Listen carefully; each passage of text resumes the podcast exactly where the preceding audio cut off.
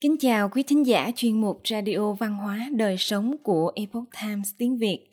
Hôm nay, chúng tôi hân hạnh gửi đến quý vị bài viết có nhan đề Cảm ngộ hồng lâu mộng, những mối tình sâu, hóa ra cũng chỉ là trả nợ nhau mà thôi.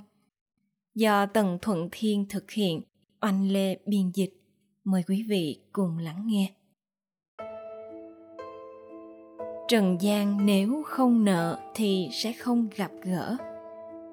Thị giả thần anh của cung xích hà, trông thấy bên cạnh hòn đá tam sinh, có một cây tiên giáng châu đang ngày một khô héo, bèn dùng nước cam lộ ngày đêm tưới cho cây, được nuôi dưỡng bằng linh khí của trời đất và mưa sương. Cây tiên qua thời gian lâu thì tu luyện thành hình, hóa thành giáng châu tiên tử về phần thị giả thần anh, thì sau này vì động lòng phàm mà hạ xuống nhân gian, đầu thai thành giả bảo ngọc trong giả phủ. Vì để đền đáp ơn huệ rưới nước cam lộ của thị giả thần anh, nên giáng châu tiên tử cũng theo chàng hạ xuống nhân gian, đầu thai vào nhà họ lâm ở tỉnh giang nam. Sau khi mẫu thân qua đời thì được giả mẫu, đón vào giả phủ. Vì lý do đó mà đại ngọc lần đầu tiên khi trông thấy bảo ngọc thì vô cùng kinh ngạc. Cảm giác người trước mặt mình sao quá đổi quen thuộc. Bảo ngọc cũng nói rằng, muội muội này ta đã từng gặp qua. Mọi sự gặp gỡ trên thế gian này đều là sự trùng phùng ở một thời không khác sau một thời gian dài ly biệt. Trong mênh mông biển người, lại có hai người vừa gặp đã nảy sinh tình cảm, tâm ý tương thông. Hóa ra cũng đều là sự sắp đặt của tiền duyên. Trần gian nếu không nợ thì sẽ không gặp gỡ. Đại ngọc sau khi đã bị xóa sạch ký ức thì làm sao biết được cuộc gặp gỡ này? Chẳng qua cũng chỉ là sự bắt đầu của việc lấy nước mắt để trả nợ mà thôi trong mê không biết mình là ai. Trong 80 hồi đầu của Hồng Lâu Mộng, Đại Ngọc tổng cộng đã khóc 37 lần. Ngồi khóc trước cửa sổ, nằm khóc một mình trong phòng, che giấu gương mặt đẫm lệ, khóc không thành lời, rơi hạt lệ châu, hai mắt sưng như quả đào, gương mặt đẫm nước mắt, nước mắt giàn giụa. Đại Ngọc lúc nào cũng khóc khóc nức nở khóc lóc đau thương. Nhưng tính cách thật ra chỉ là nguyên nhân bề mặt của việc đại ngọc hay khóc mà thôi. Trong mê không biết mình là ai. Đại ngọc không nhìn thấu nhân duyên. Đối với thói đời nóng lạnh lòng người dễ đổi thay thường có nỗi u uất che giấu bên trong nàng một đời đau khổ vì tình, rơi lệ vì bảo ngọc tận cho đến ngày Bảo Ngọc thành hôn với Bảo Thoa, thì nàng cũng qua đời vì đã khóc cạn nước mắt. Từ đó mới được giải thoát. Nếu như Đại Ngọc biết được rằng, mỗi một giọt nước mắt này chính là để trả ơn người đã tưới nước cam lộ cho mình. Năm đó nhận được bao nhiêu nước cam lộ thì nay phải trả bấy nhiêu giọt nước mắt. Đây chính là lời nguyện của nàng từ kiếp trước. Thì còn có gì để mà phải đa sầu, đa cảm, đau đớn, khổ sở nữa chứ? Thần tiên vốn đã không còn vấn vương ràng buộc với người phàm nữa. Tình duyên của bảo ngọc và đại ngọc duyên khởi là để trả nợ những giọt nước mắt đến khi nước mắt cạn, nợ cũng đã trả xong, thì đại ngọc liền rời khỏi nhân gian, quay trở về làm tiêu tương phi tử ở tiên cung. Bảo ngọc lần thứ hai mộng thấy dạo chơi ở thái hư gặp được đại ngọc. Bảo ngọc không kiềm chế được lòng mình mà thốt lên rằng, muội muội ở đây làm ta nhớ muội quá kết quả ngay lập tức bị thị nữ đuổi ra ngoài. Tình duyên ở nhân gian ngắn ngủi giả tạm nợ tình đã khổ duyên phận đã hết. Ai quen biết tỉ muội của ngươi chứ? Đại Ngọc đã trở thành tiêu tương phi tử, nhìn thấy Bảo Ngọc chỉ là người phàm mắt thịt, thì làm sao có thể để chàng ta lưu lại ở tiên giới được chứ?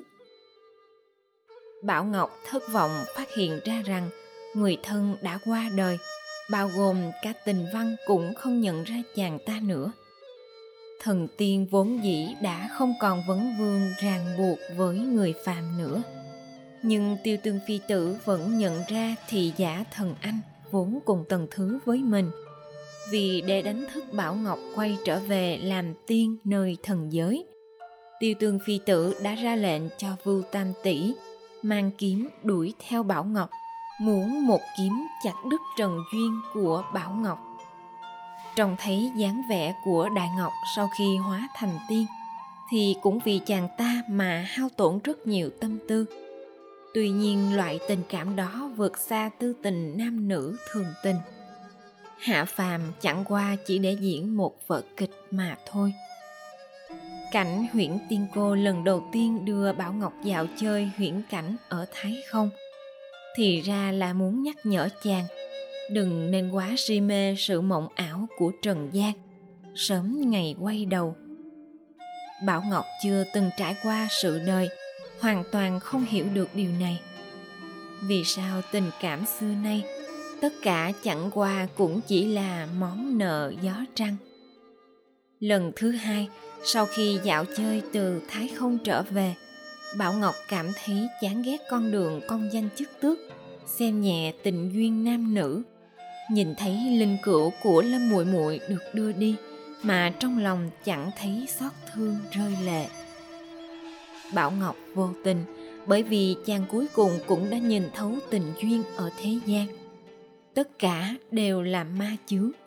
Tình chàng ý thiết trong chốn hồng trần, thực ra chính là để trả món nợ tình cảm của những người nam nữ si tình.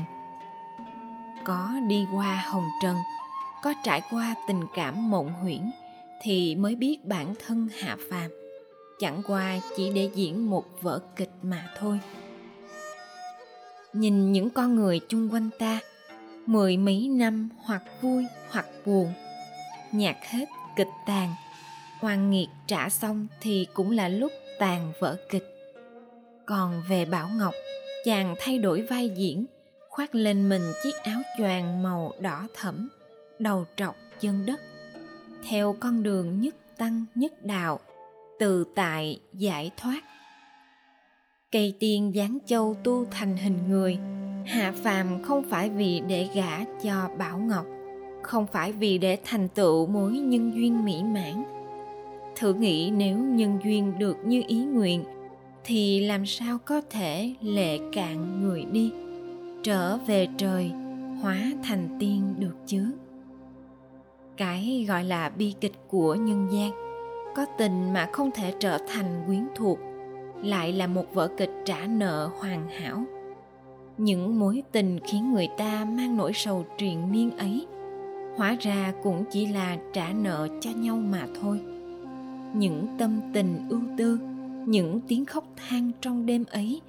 Chẳng qua cũng chỉ là trong si mê mà tự bản thân đa tình, tự tìm kiếm thị phi mà thôi. Chúng ta là những người đã bị xóa hết ký ức, đang dãy dụa đấu tranh trong sự ràng buộc của danh, lợi, tình. Không biết bản thân là ai, tại sao lại đến nơi này? Không biết rằng tất cả những sự mất mát đều là vì để trả nợ. Mê trong vai diễn ở cuộc đời này. Anh diễn tôi hát theo như kịch bản đã định sẵn. Cùng nhau diễn một vở kịch lớn. Ở trong tình tiết thật thật giả giả. Hư hư thực thực đã thực sự nhầm lẫn. Xem sân khấu nhân gian này là cố hương của chính mình. Quý thính giả thân mến chuyên mục radio văn hóa đời sống của epoch times tiếng việt đến đây là hết để đọc các bài viết khác của chúng tôi quý vị có thể truy cập vào trang web e itviet.com. Cảm ơn quý vị đã lắng nghe, quan tâm và đăng ký kênh. Xin chào tạm biệt và hẹn gặp lại quý vị trong chương trình lần sau. kính chúc mọi điều bình an và tốt lành đến quý vị cùng người thân